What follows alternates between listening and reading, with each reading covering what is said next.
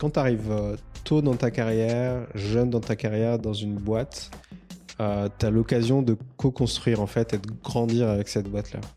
Et en fait, au fur et à mesure des années, euh, tu t'attaches à cette boîte. Tu as envie qu'elle fasse bien, tu as envie qu'elle réussisse, euh, tu as envie que les objectifs euh, qu'on te donne, mais aussi que l'ambition de la boîte, elle se réalise. Parce qu'après, tu es fier de travailler pour cette boîte.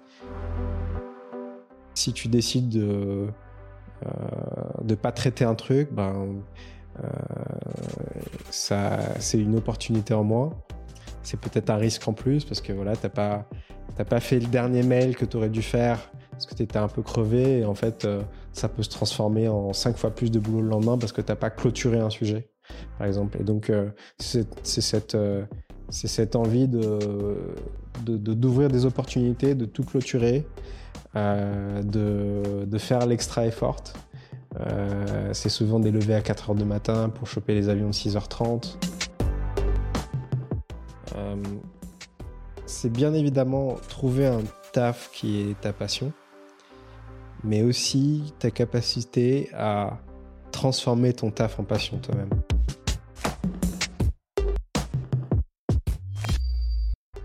L'ambition s'apprend et le succès se conquiert. Bienvenue sur le podcast Ambition. Je suis Raphaël, avec ma femme Lolita, nous vous emmenons à la rencontre de personnalités remarquables issues de la diaspora africaine. Avec ambition, notre objectif est que vous appreniez des meilleurs. Nous allons ensemble décortiquer le parcours de personnalités inspirantes d'origine africaine ou africain de cœur. Nous allons comprendre leur manière de penser, recueillir des conseils pratiques pour que vous puissiez réussir vos propres projets. Et euh, quand une boîte est en difficulté, euh, généralement là tout le monde a le moral au plus bas parce que j'en vois pas mal des boîtes, euh, des gens, des startups qui, qui se lancent et parfois ça ça, ça mine le moral de toute l'équipe. C'est quoi, à ton avis, la bonne attitude à avoir quand euh, une entreprise vit, des, vit une période difficile? Euh, Je pense que il y a un truc qui est important, c'est que euh, là, je parle pour mon, mon, cas personnel dans la boîte où je suis, mais c'est valable dans plein de boîtes du même secteur, et c'est valable dans plein de boîtes dans le monde. C'est que dans une boîte, euh, t'es comme une équipe de foot.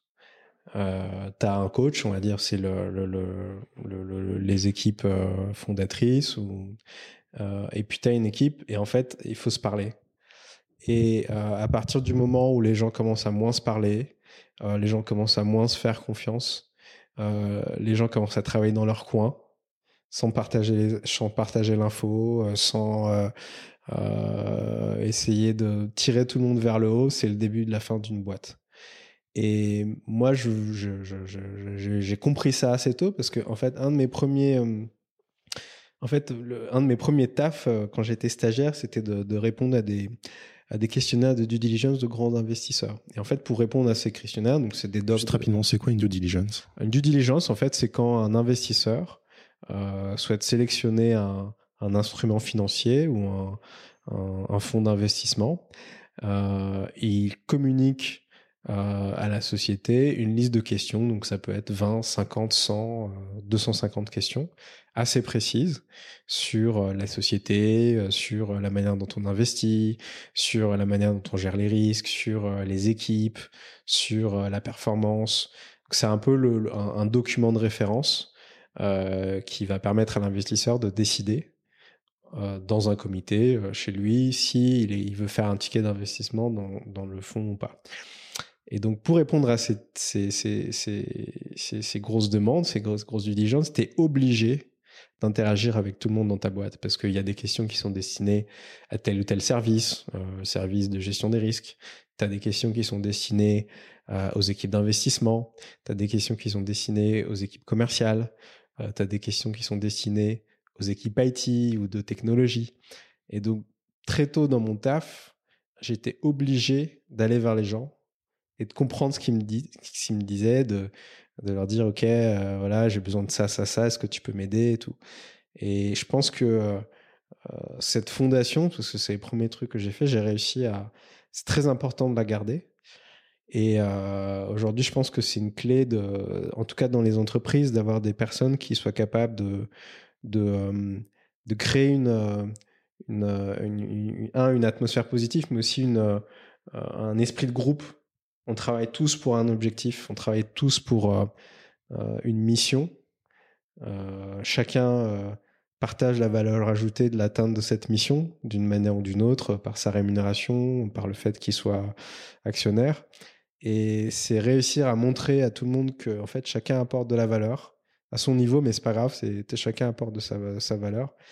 Et ça, je pense que c'est une des clés. Euh, il n'y a pas de baguette magique, c'est euh, échanger avec les gens, s'assurer que euh, ils soient correctement rémunérés, en tout cas par rapport à, l'industrie, par rapport à ce qu'ils apportent dans la boîte, qu'ils soient correctement formés, qu'ils aient la plateforme nécessaire pour exprimer, donner leurs idées, est-ce qu'on les écoute Ça, c'est super clé.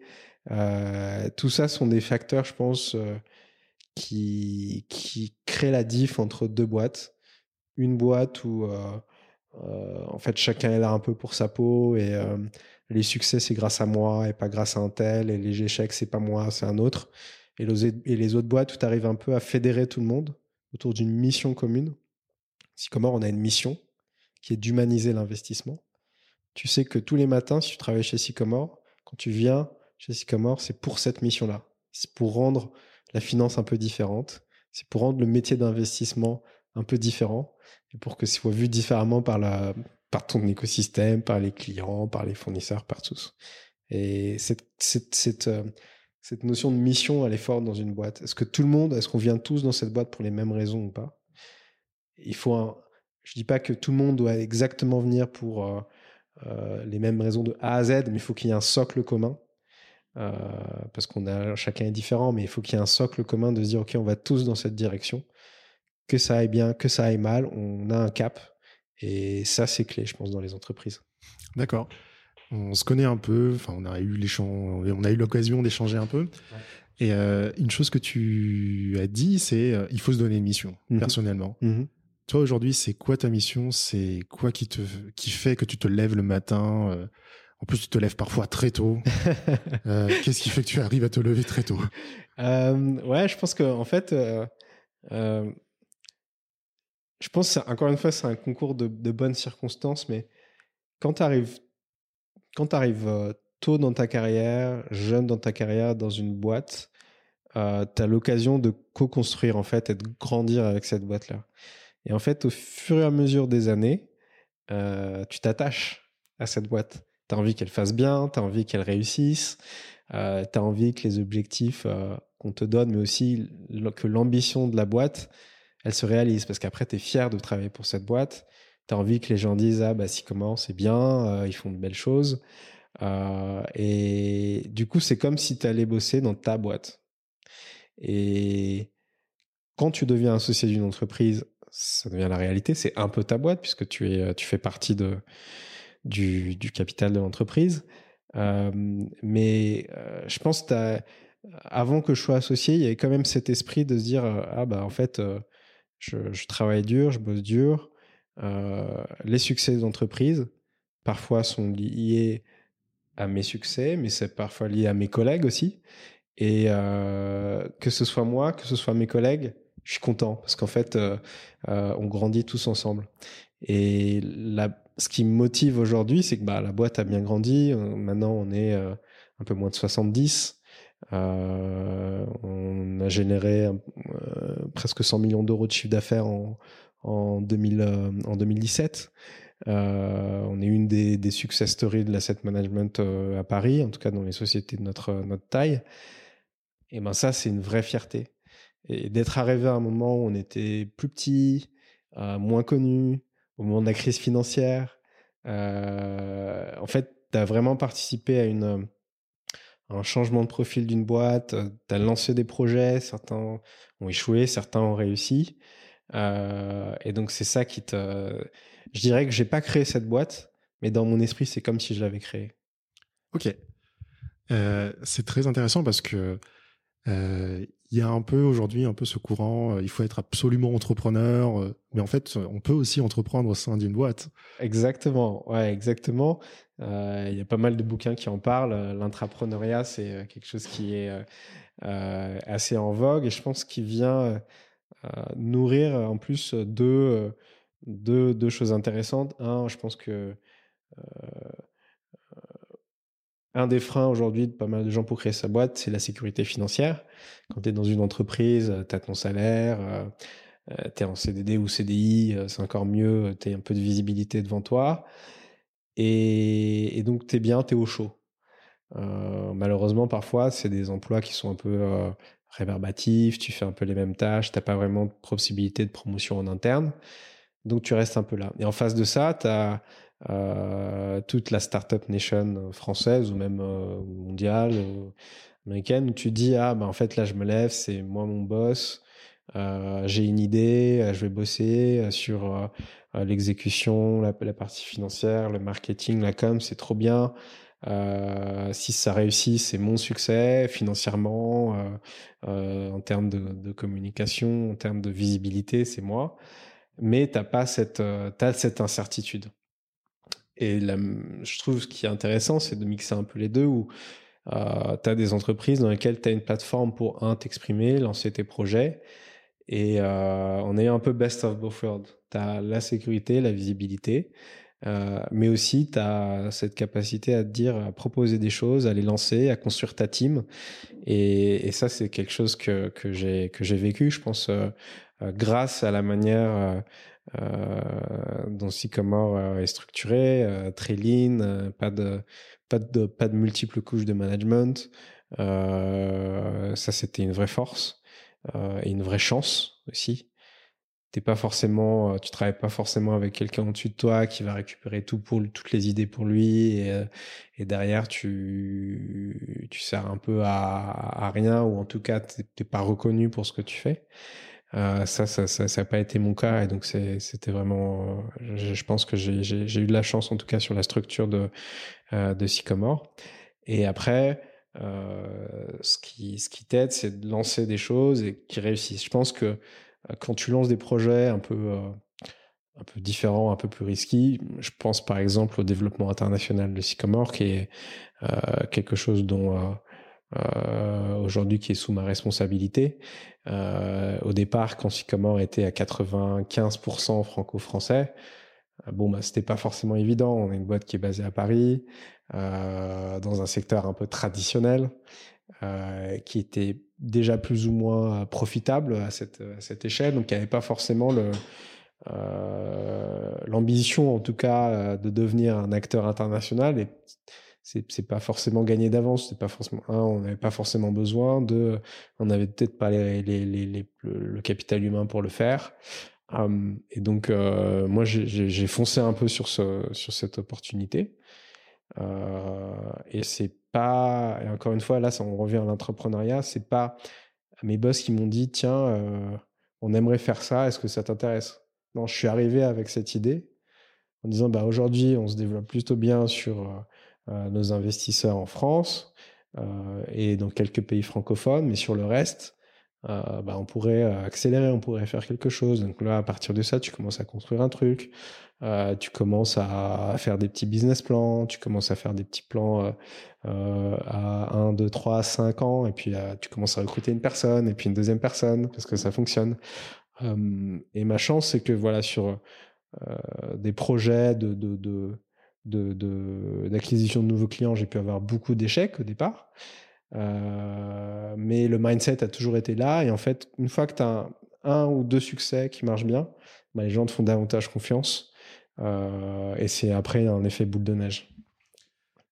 C'est très intéressant. Tu dis, euh, je crée ma chance. C'est un rapport. J'ai l'impression que tu, tu dis que tu travailles beaucoup. Tu dis aussi que tu as beaucoup de chance mais j'ai l'impression que tu la crées plus que plus qu'elle ne vient naturellement. Euh, ouais, c'est vrai qu'on dit souvent on, crée euh, on crée ses opportunités. Euh, c'est vrai. Des fois, en fait, euh, quand les choses se, se passent, c'est assez, assez drôle. Tu, des fois, tu travailles longtemps, tu travailles dur. je sais pas, par exemple, j'ai déjà fait une nuit blanche dans ma boîte. Je suis resté toute la nuit. Et je suis je suis pas particulièrement fier de ça, euh, mais juste pour euh, montrer le, le, le, parfois, enfin, faut bosser, tu vois, faut, tu, tu, et je dis pas, tout le monde doit faire ça. au contraire. mais quand tu, quand tu te donnes dur et que tu fais tout ce qu'il faut autour, à un moment donné, tu es forcément récompensé. Pas forcément récompensé parce que tu attendais, mais il y a peut-être un autre truc qui va tomber à côté que tu n'avais pas vu. Et ça, il y a beaucoup de choses comme ça qui sont, qui sont passées pour moi. Euh, quand je suis arrivé dans la boîte, je m'attendais pas à avoir le mandat de développer euh, l'international.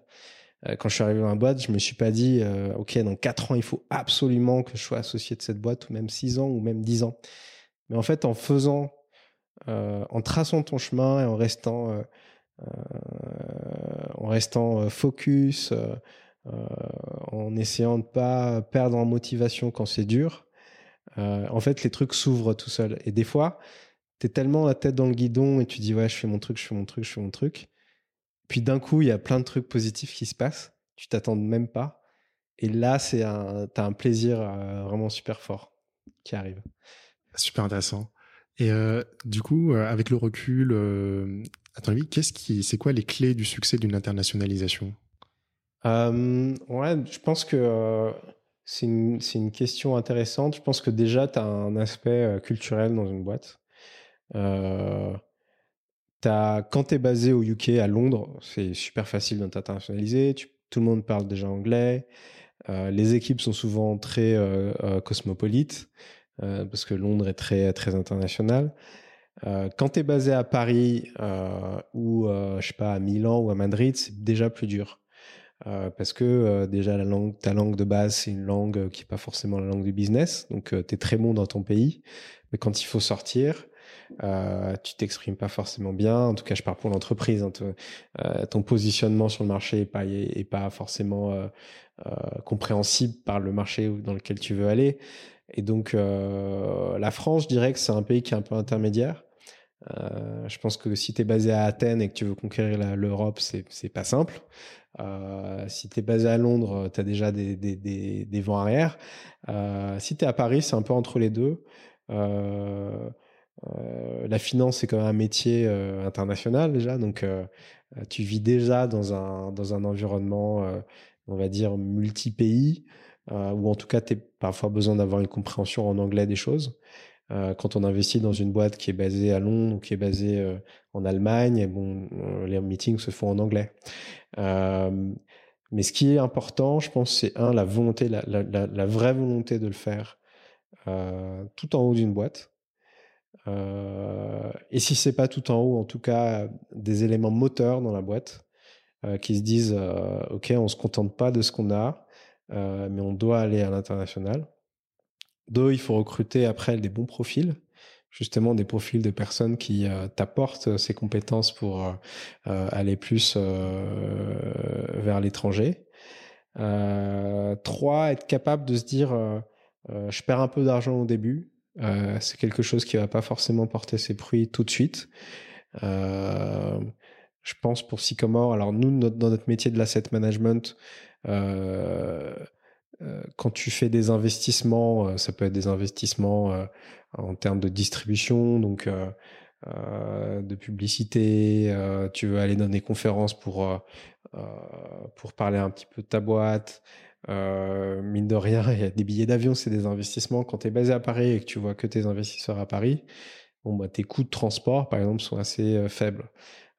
quand tu fais euh, trois déplacements par semaine euh, en Europe, bah, ok, tu peux voyager sur EasyJet, ça va coûter 70 euh, euros l'aller, 70 euros le, retour. Mais quand tu multiplies par 100 fois par an, bah, et que tu as trois personnes ou cinq personnes dans l'équipe, ça commence à faire des frais. Euh, et donc, il faut être aussi un peu entrepreneur dans la boîte, de se dire, bon, bah, ok, euh, j'ai vraiment envie d'y aller et je suis prêt à mettre une petite pièce. Euh, pour que ça réussisse. Et je pense qu'aujourd'hui, toute boîte, euh, en tout cas quand tu as l'ambition de, faire un truc bien, de réussir, il faut, avoir une vision globale des choses. Et je pense qu'en France, on a plein d'atouts pour ça. Euh, la jeune génération est beaucoup plus internationalisée. Je pense aussi avec les échanges universitaires qui peuvent exister en France, on s'ouvre. Et donc, euh, je pense que c'est une conjonction de tous ces critères qui font que tu réussis euh, à t'internationaliser. Ok. Euh, tu, pour le deuxième point, tu as dit il faut bien recruter. Ouais. Et toi, comment tu, enfin, c'est quoi un peu les questions que tu poses, les choses que tu aimes bien regarder quand tu recrutes? Ouais. Alors en fait, le, je pense le, dans les recrutements, je pense que c'est une des choses les plus dures dans, dans notre métier parce que beaucoup reposent sur la performance des gens. Et surtout quand tu recrutes des, des, personnes qui font du business développement, en général, c'est des gens qui euh, ont plutôt une bonne allocution en général, qui sont déjà un peu vendeurs. Et donc, il faut que tu arrives à, à, vraiment euh, discerner le beau parleur du mec qui, en fait, va vraiment, du mec ou de la fille, euh, qui va vraiment t'apporter de la valeur ajoutée au quotidien. Et ça, c'est super dur. Et donc, en fait, pour parler de si comment, par exemple, nous, ce qu'on a mis en place, c'est un processus de recrutement où euh, bien évidemment, c'est la personne qui a besoin du poste qui est décisionnaire, in fine, mais où il y a plusieurs rounds. Où, par exemple, il y a euh, le, premier, euh, le premier round d'interview chez nous. on appelle ça l'entretien témoignage. la personne arrive, elle rencontre n'importe quelle personne de l'entreprise, ça peut être de la réceptionniste au président, et elle pose toutes les questions qu'elle veut. Et souvent, les questions, elles sont parfois révélatrices de la personne. Si la personne dit j'en sais rien, euh, c'est quoi le montant des tickets resto au bout de la troisième question, eh ben, tu sais que c'est pas forcément le bon profil. Alors que la question peut être légitime, hein, euh, je dis pas, mais euh, ce type d'entretien-là, bon, ça donne une première vision. Ensuite, et moi je porte une, attention super forte à ça, c'est que la personne rencontre des gens euh, d'en dehors de ton département. Souvent on se dit, bon bah ok, on doit recruter un commercial. Bon, ok, tous les commerciaux, on va rencontrer la personne un par un, on va faire 3-4 rounds, et puis voilà. Euh, sauf que, euh, comme je disais tout à l'heure, une boîte, c'est une équipe de foot. Et euh, tu peux pas euh, onboarder une personne où, en fait, euh, toutes les équipes sont concernées par un recrutement, parce qu'on est tous dans la même maison. Et donc, il faut que cette personne aussi comprenne que, tu vois, c'est important de parler, enfin, d'arriver, je sais pas si on va dire que tu veux être euh, gérant de portefeuille pour investir dans des boîtes euh, euh, aux US, et eh ben, tu peux très bien passer un entretien avec un informaticien. et en fait, le truc, c'est si tu comprends pas pourquoi tu passes avec un entretien avec un informaticien, je pense que tu n'as pas saisi l'importance du team spirit et l'importance de la valeur ajoutée de chacun dans une entreprise. Et donc nous, on a ce truc-là. En fait, euh, un intervieweur, euh, enfin un interviewé rencontre euh, personnes de différents, différents services. Et ensuite, bah, la personne décisionnaire, elle recueille un peu tous les avis de tout le monde. Et donc en plus, ça c'est top parce que les gens dans la boîte se disent ah bah mon avis compte même si je vais pas bosser au quotidien avec la personne, mais peut-être que je sais pas, je vais setuper son Outlook, je vais setuper son téléphone, il va peut-être m'appeler quand il aura des problèmes. J'ai envie de bien m'entendre avec cette personne. donc tu leur demandes leur vie et en plus ça te donne énormément de clés pour après décoder la personne, passer le bon entretien avec la personne. Tu, peux passer deux heures avec quelqu'un sans vraiment avoir appris quelque chose de lui, parce qu'il va t'amener sur des terrains euh, où tu n'as pas vraiment envie d'aller là. Ça te donne une bonne clé de lecture, avec plein de personnes qui ont des manières de réfléchir, euh, apportées par plein de personnes qui ont des, manières de réfléchir différentes. Et ça te donne un maximum de, clés, ou en tout cas de munitions pour réussir à bien, à bien cerner ton candidat et être sûr que ce soit la bonne personne. Euh, c'est un truc qu'on a mis en place il y a quelques années et qui, je trouve, est plutôt bien. Et après, dans les questions que je pose, j'adore poser des questions qui sont pas du tout liées à, pas du tout liées à l'industrie, parce que je pense que en allez en, en, en 3-4 questions, en 10 minutes, tu peux, tu peux, tu peux savoir si la personne est, euh, a vraiment fait ce qu'elle a dit, euh, qu'elle va qu'elle va t'amener là où il faut et tout. Ça, je pense que tu peux le voir assez rapidement. Tu peux challenger, euh, tu peux demander des détails, tu peux rentrer. mais ce qui est important, c'est aussi d'avoir une personne avec le bon mindset et, des personnes avec qui tu as envie de travailler tous les jours. Et donc, euh, je sais pas, par exemple, je demandais on a recruté une personne euh, euh, dans l'équipe, euh, dans une dans une équipe chez Sycomore il y a peut-être un an, un an et demi. Et volontairement, je lui ai demandé qu'est-ce qu'elle aimait comme goûts musicaux. J'ai juste commencé comme ça, et puis on m'a dit bah j'aime bien un peu de tout. moi, je dis non, non, non, pas un peu de tout. Qu'est-ce que tu aimes vraiment bien? Après, il dit ah, bah, j'aime bien le hip-hop, le RB. Je dis ok, bah quoi? Et ah, bah, j'aime bien Drake. et donc, ça veut dire quoi Bien aimer Drake? Ah, bah, je suis allé à son concert, tout ça. Et en fait, ça, c'est pour moi, c'est super important. Déjà, que, je pense qu'on pose pas forcément toutes ces questions-là en entretien dans une boîte de gestion d'actifs pour, des, pour des jobs.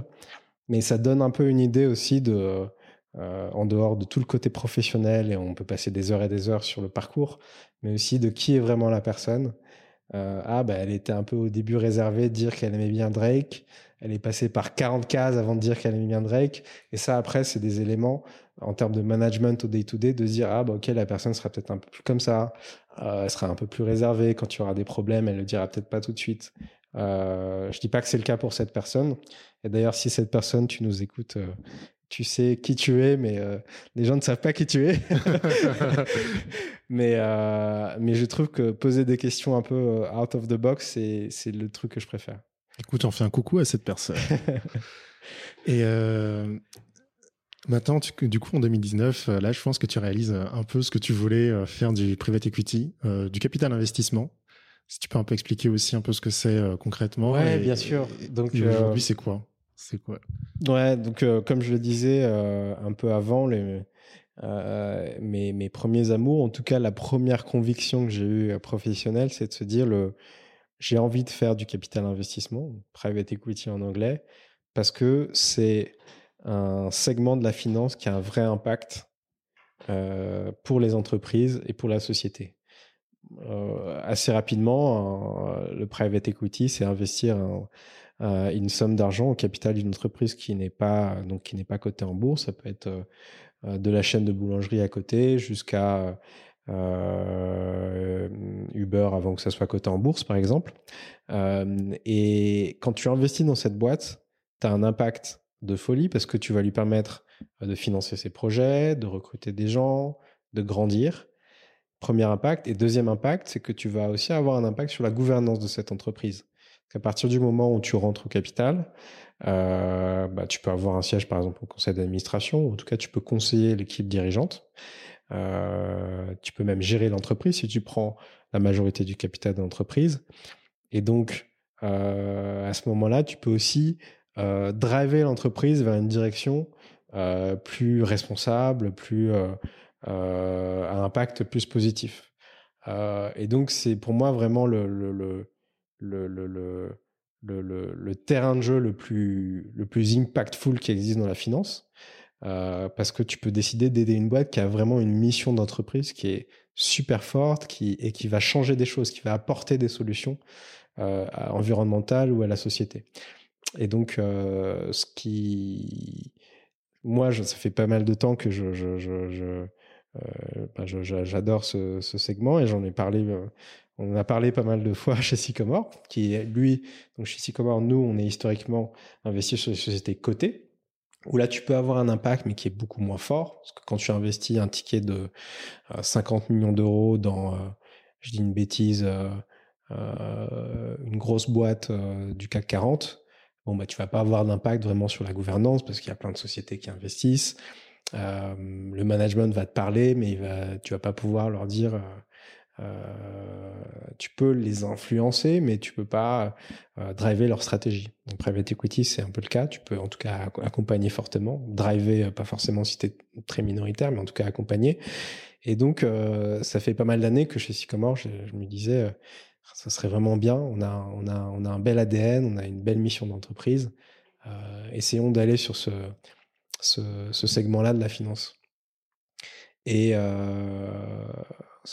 un des pro le projet que je pousse depuis pas mal d'années, finalement euh, est finalement né, puisqu'en fait on a on a créé une joint venture avec euh, une équipe qui s'appelle Gaia Capital Partners euh, et qui est lancée maintenant. Donc on a on a fait un premier un premier tour de table, donc un premier une première levée de fonds à 100 millions d'euros pour le fonds auprès d'investisseurs institutionnels en France et à l'étranger.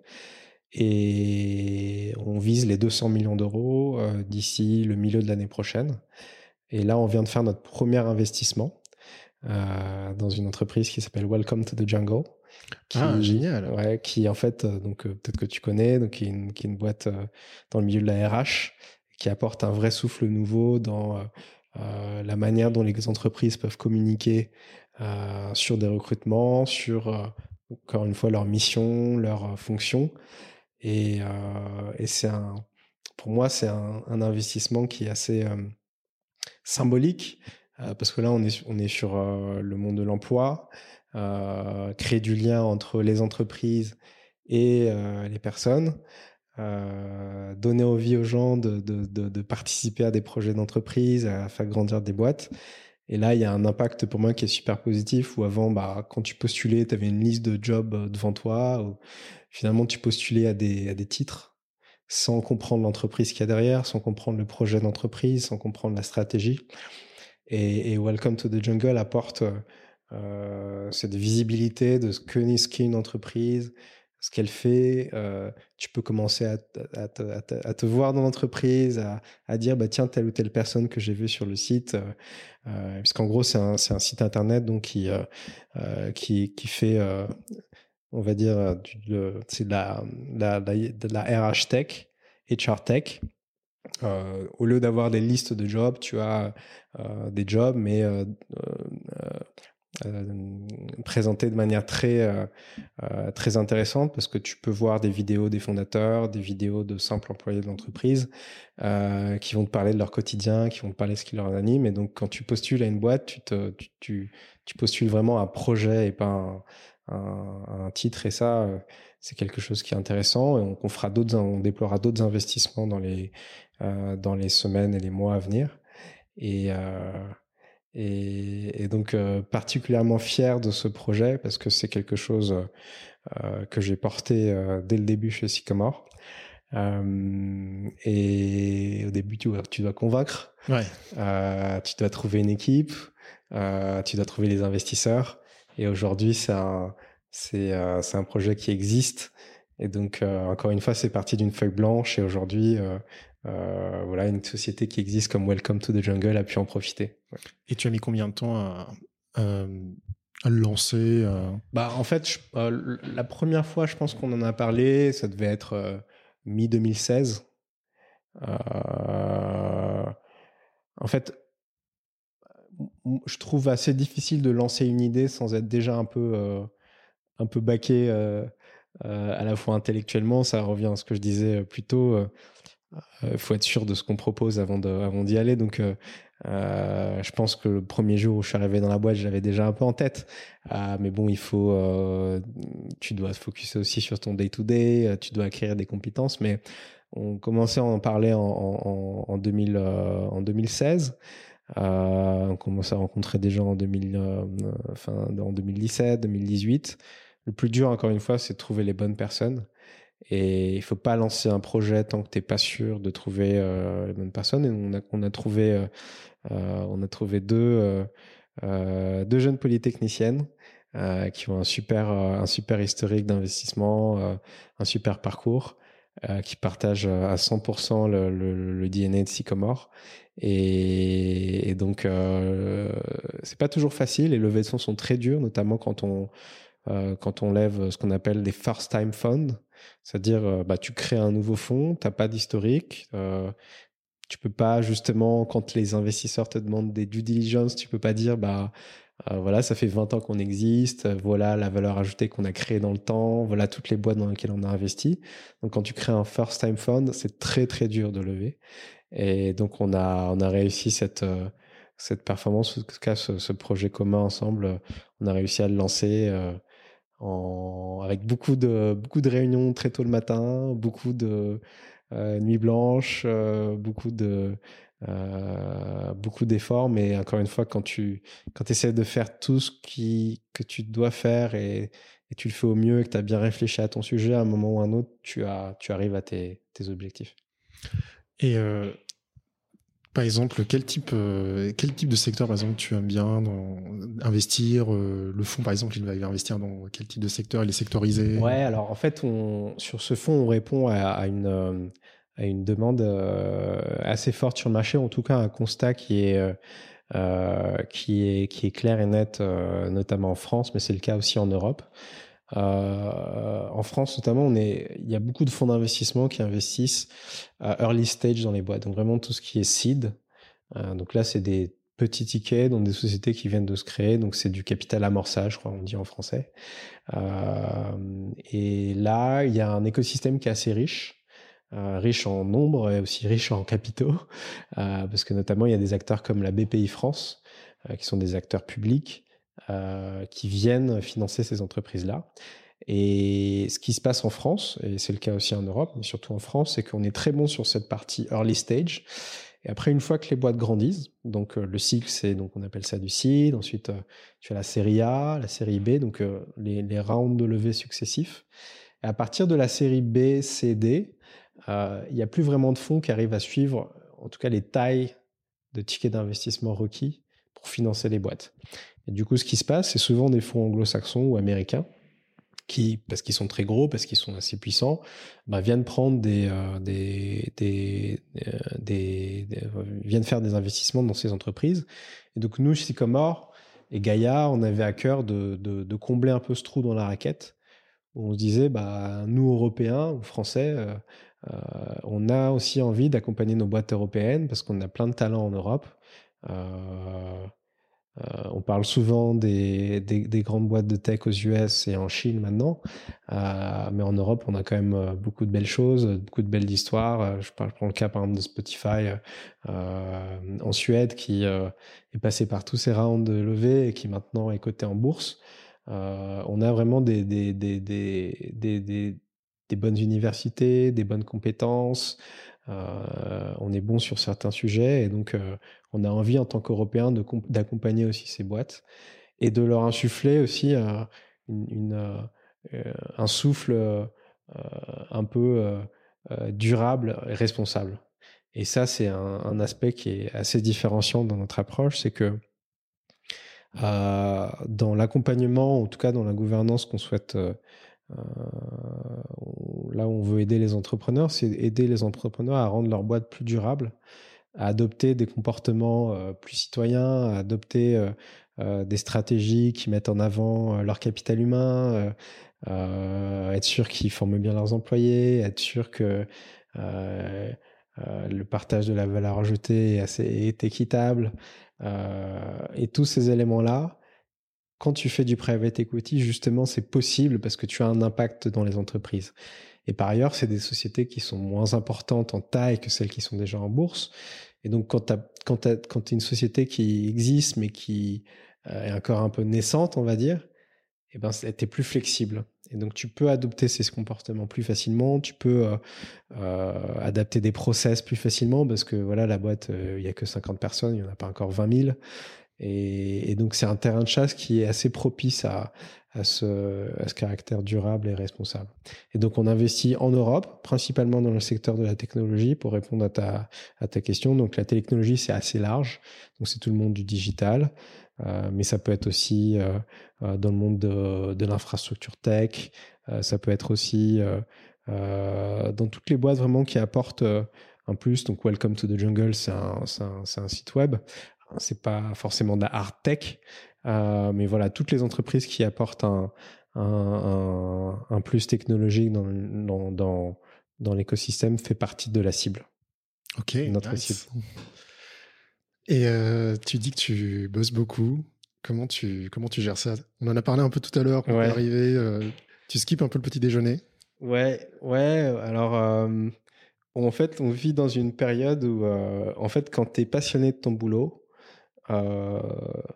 eh ben, t'es es difficilement dépassionnable. Je dis ça, bah, j'ai un téléphone portable.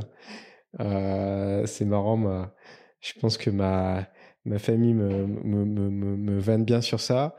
Euh, ma batterie, elle dure une demi-journée. Non pas parce que euh, je pense un petit peu parce que c'est un bon allez c'est un iPhone et donc euh, ça ça dure pas très longtemps, mais c'est aussi parce que il est toujours euh, bah, soit il y a un appel, soit euh, que je travaille beaucoup sur WhatsApp, par exemple, euh, qui est par ailleurs dans notre secteur, je pense, assez. Euh, euh c'était assez disruptif au départ, parce que quand je commençais à envoyer des, messages à, des collègues, donc L'asset management, c'est vraiment, tu as ton PC, tu as Microsoft Outlook, bien cordialement, et compagnie. T'es pas dans ce, cet univers-là. Par exemple, bon, bah, on, a, on a introduit Slack il y a, je pense, 4-5 ans dans la boîte.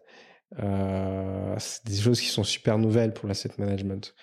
Euh, et donc les agendas chargés, ouais, c'est euh, tu t'accroches à ce, à ce truc de se dire, bah, en fait, c'est comme si c'était ta boîte. Donc, si, tu, si tu décides de ne pas traiter un truc, ben, ça, c'est une opportunité en moins. C'est peut-être un risque en plus parce que voilà, tu n'as pas, pas fait le dernier mail que tu aurais dû faire parce que tu étais un peu crevé et en fait, ça peut se transformer en cinq fois plus de boulot le lendemain parce que tu n'as pas clôturé un sujet, par exemple. Et donc, c'est cette c'est cette envie de d'ouvrir de, des opportunités, de tout clôturer, euh, de, faire l'extra effort. Euh, c'est souvent des levées à 4 heures du matin pour choper les avions de 6h30. Euh, c'est souvent euh, les nuits euh, euh, dans telle ou telle ville parce que voilà tu t'enchaînes les roadshows en Europe donc tu peux pas rentrer chez toi. encore une fois, c'est quand tu tu je pense que on verra dans, je sais pas, dans, dans 20 ans, dans 30 ans avec le recul si je me disais mais j'étais complètement fou euh, d'avoir ce rythme. Après le rythme, euh, je, pense que c'est quelque chose qui réfléchit aussi euh, euh avec ma famille. Euh, j'ai eu un fils il y a, un peu moins d'un an, donc il faut il faut être passionné, mais il faut être aussi raisonnable dans ce qu'on fait. Il faut avoir un, bon équilibre euh, entre euh, travail et, maison. Euh, mais en tout cas, dans le spectre travail, je pense que tu peux, tu peux être à fond, il faut que tu fixes tes limites en disant, bah voilà, là, euh, j'ai promis que je ferais ça, j'ai promis que j'allais répondre à ce client, donc je le fais, mais j'ai aussi promis que je serais chez moi à telle heure, et donc je me garde cette limite-là. Je pense que c'est ça le plus important, c'est de se fixer un, cadre euh, et après euh, éviter de le déborder, en tout cas le respecter.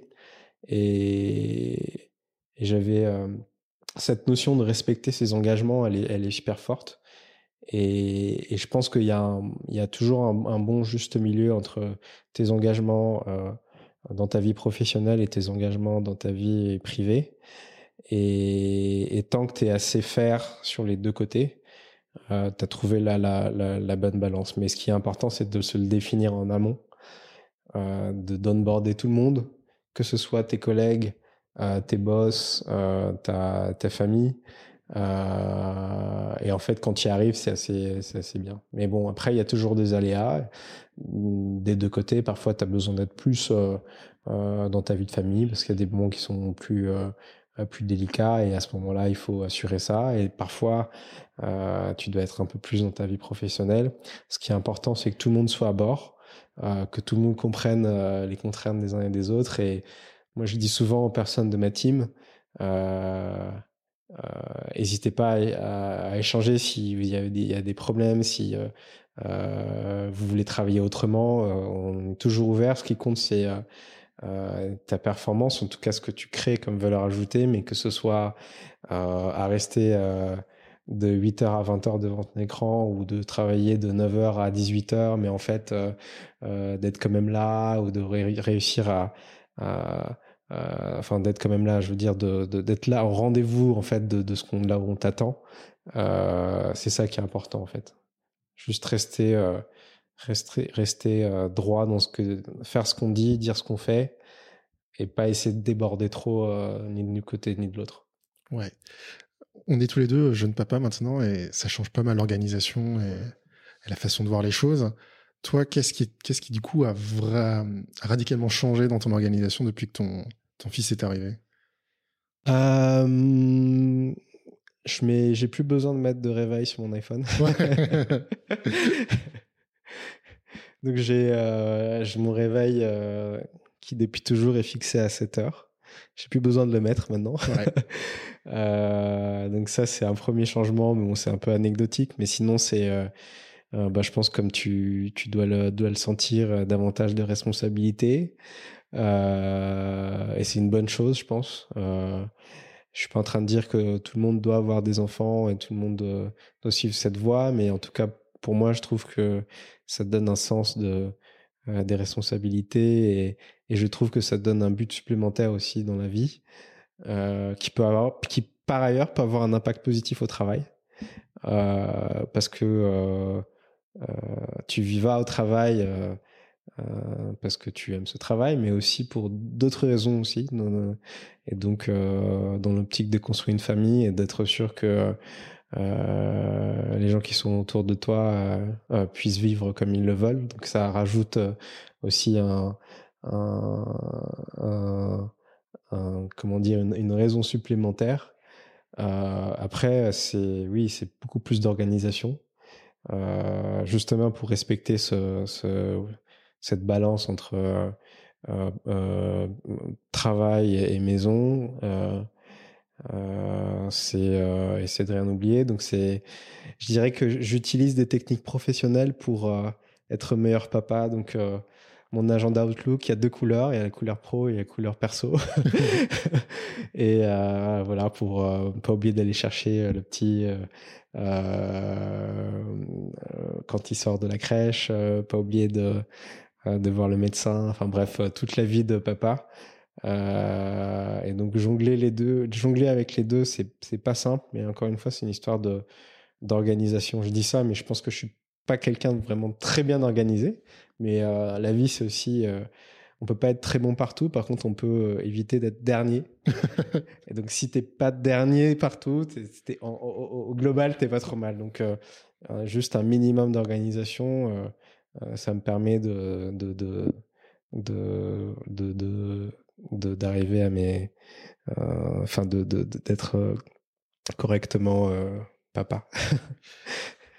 On va entamer notre dernière partie de cet échange. On a quelque chose qui nous lie tous les deux c'est Madagascar. Et toi je voudrais juste m'en savoir c'est comment tu caractériserais ton lien avec Madagascar?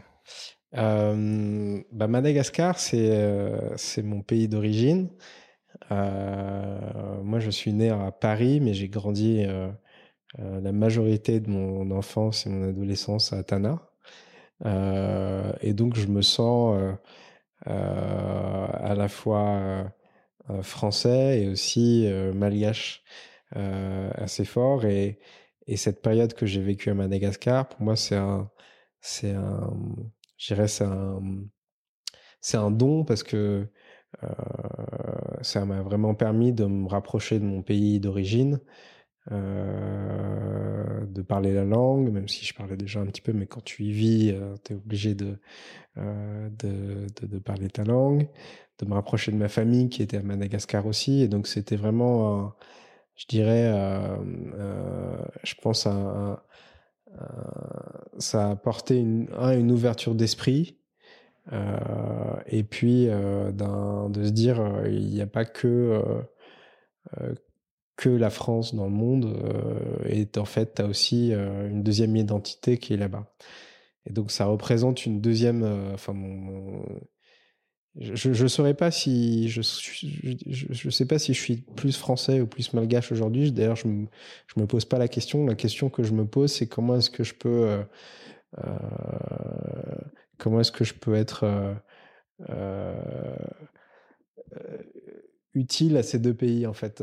En fait, quand je me réveille, je me dis pas tiens aujourd'hui je vais être utile à la France et puis et puis après je vais faire des trucs un peu à Madagascar cet été ou euh, l'hiver et je serai utile à Madagascar. Par contre, c'est euh, en tant que euh, en tant que citoyen d'un pays, tu as toujours envie de te dire bah, qu'est-ce que je peux apporter à ce pays-là et, et, sans se poser la question de si je suis plus l'un ou l'autre. J'ai eu la chance de mener des projets intéressants à Madagascar en créant une association qui s'appelle Uznextana euh, et qui et ça, on en est assez fier, qui a créé le premier concours de start-up qui était diffusé à la télévision nationale à Madagascar. Euh, et, après, euh, euh, c'est d'aider des entrepreneurs là-bas ou essayer de vraiment d'apporter un peu de, de ce que tu as appris ou de ce que tu sais faire quand tu y es. Et c'est quelque chose qui est toujours, ouais, qui est assez présent. qui, je pense, a été qui vient aussi du fait que j'ai grandi pendant pendant mes années d'enfance et d'adolescence. Et, je pense que quand on réussit, je sais pas si j'ai réussi, mais en tout cas quand on a euh, quand on a progressé au niveau professionnel, quand on a atteint euh, un certain niveau de connaissance, c'est vraiment bien de pouvoir le, partager dans un pays qui a beaucoup de potentiel, qui a aussi beaucoup de difficultés.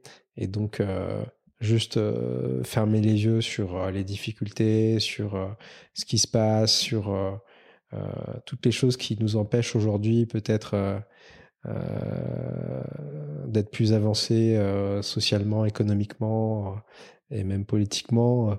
je pense que c'est vraiment important de, de faire ce, ce give back, je pense. Génial. Ben, on en arrive à la fin. Merci beaucoup. J'ai, je me suis régalé. J'ai appris énormément de choses. Euh, aujourd'hui, qu'est-ce que tu recommanderais comme lecture ou film ou, ou je sais pas, activité pour quelqu'un pour progresser euh? Ouais, euh, je pense. Un des, un, des, conseils que je donnerais, c'est je pense le, le, truc, donc sur la partie, euh, je dirais, professionnelle, c'est le truc qui, qui, drive, euh, c'est bien évidemment trouver un taf qui est ta passion, mais aussi ta capacité à transformer ton taf en passion toi-même. Et, je sais, j'ai pas la, la, la, la, recette ou la, le, le, le, le, le mode d'emploi tout prêt pour faire ça. Euh, mais je pense que c'est la clé de la motivation et le, et, le, et le fait de gravir les échelons dans une boîte, c'est euh, euh, réussir à, transformer ce que tu fais pour, le, pour en fait aimer ce que tu fais. Et après, on peut débattre, effectivement, il y a des organisations plus ou moins simples où tu peux le faire.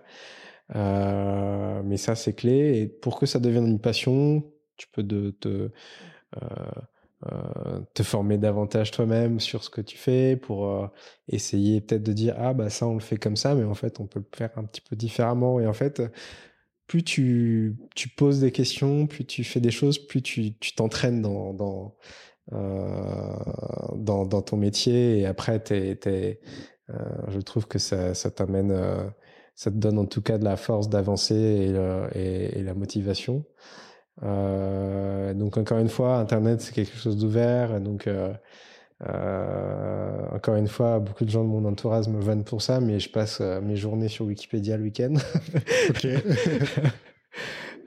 que ça va de la page de l'équipe de de l'équipe de NBA à qu'est-ce que c'est que le euh, quel est le régime politique en RDC ou euh, euh, j'ai même passé donc là j'ai plus trop le temps à créer des pages Wikipédia sur des sujets notamment sur Madagascar sur des pages sur des des anciens présidents des plein de trucs. Et en fait je trouve que ce partage d'infos c'est vraiment c'est vraiment top. Est-ce que je suis un gros lecteur? Je pense que non principalement pour la faute de temps. euh, par contre, euh, bah, je vais partager l'info. J'ai euh, une application qui s'appelle Blinkist, je ne sais pas si vous connaissez, qui permet de lire un livre en 10 minutes. et donc, il n'y a pas le plaisir de lire, de tourner les pages, de regarder toutes les anecdotes. Mais en fait, un livre, que ce soit des, c'est principalement des essais, hein, il n'y a pas de, il a pas de roman.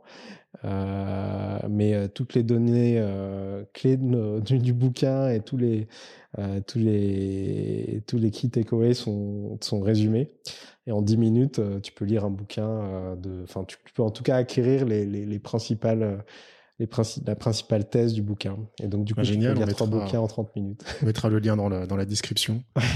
Écoute, merci beaucoup, Fid. Notre entretien touche à sa fin. J'ai beaucoup apprécié. Merci. En plus, tu es le premier invité. Ah bah, merci. Et euh, ben, on se donne euh, rendez-vous pour la prochaine fois. Merci Raphaël et euh, à très bientôt. Bravo, vous êtes arrivé à la fin de ce premier épisode. Si vous voulez retrouver l'application conseillée par Fig, elle est dans la description. C'est l'application Blinklist. Vous pouvez nous écrire à Lolita et moi, nous sommes sur LinkedIn. Nous sommes preneurs de vos feedbacks positifs ou négatifs. Vous pouvez nous suggérer des invités, nous sommes ouverts. Et si vous avez apprécié notre travail, notez-le 5 sur 5, parlez-en autour de vous et abonnez-vous. Je vous dis à la prochaine pour un nouvel épisode.